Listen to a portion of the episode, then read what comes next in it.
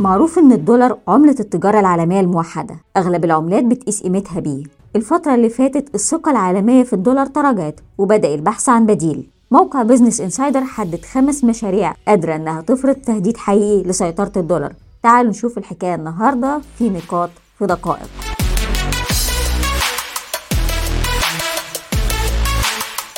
أول تهديد لسيطرة الدولار هو مشروع العملة اللاتينية الموحدة بعيدا عن المنافسة التاريخية بينهم في الكرة فالأرجنتين والبرازيل على ما يبدو لقوا أرضية تقدر تجمعهم. الدولتين أعلنوا عن خطة لإطلاق عملة جديدة اسمها سور يعني الجنوب. المفروض إن السبب منها تجنب تكاليف التحويل للدولار وأسعار الصرف بتاعته. بالرغم إن الدولار بيسيطر على 96% من تجارة أمريكا الشمالية والجنوبية في الفترة من 1999 ل 2019 إذا حصلت العملة دي واشتغلت هيبقى في نقص مهم في حجم التجارة الدولية بالدولار.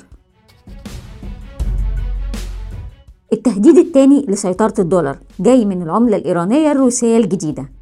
زي ما حكينا عن العملة اللاتينية فروسيا وإيران كمان رايحين ناحية إصدار عملة جديدة عشان تبقى ملجأ بعيد عن الدولار والعقوبات بتاعته. العملة دي هتبقى كريبتو زي البيتكوين بس مدعومة بالذهب عشان يبقى سعرها ثابت.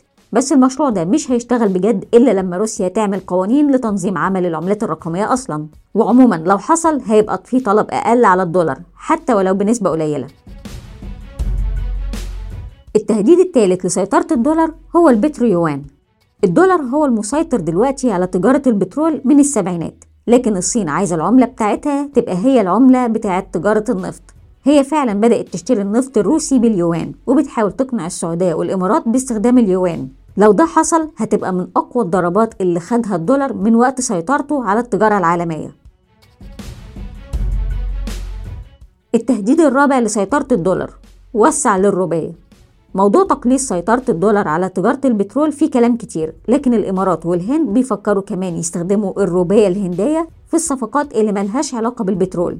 الحركة دي معناها إن الدولار هيقل الطلب عليه في التجارة بشكل نسبي. حتى الصين نفسها بتفكر تعمل اتفاقيات تجارية بالعملة المحلية في أي حاجة تانية غير النفط. التهديد الخامس عملة البريكس. كتلة بريكس اللي هي البرازيل وروسيا والهند والصين وجنوب أفريقيا عايزين يعملوا عملة جديدة للتجارة بينهم.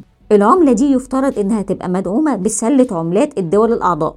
الهدف المعلن تنويع العملات في التجارة الدولية. الترجمة بقى إزاحة الدولار من السيطرة على التجارة الدولية لأن البنوك المركزية هتشتري العملات من الدول دي عشان تعرف تتاجر بالعملة الجديدة وبالتالي انخفاض الحاجة للدولار. هنسيب المصادر في الديسكريبشن وبكده تكون خلصت حلقتنا النهارده. استنونا الحلقة الجاية من بودكاست نقاط في دقائق.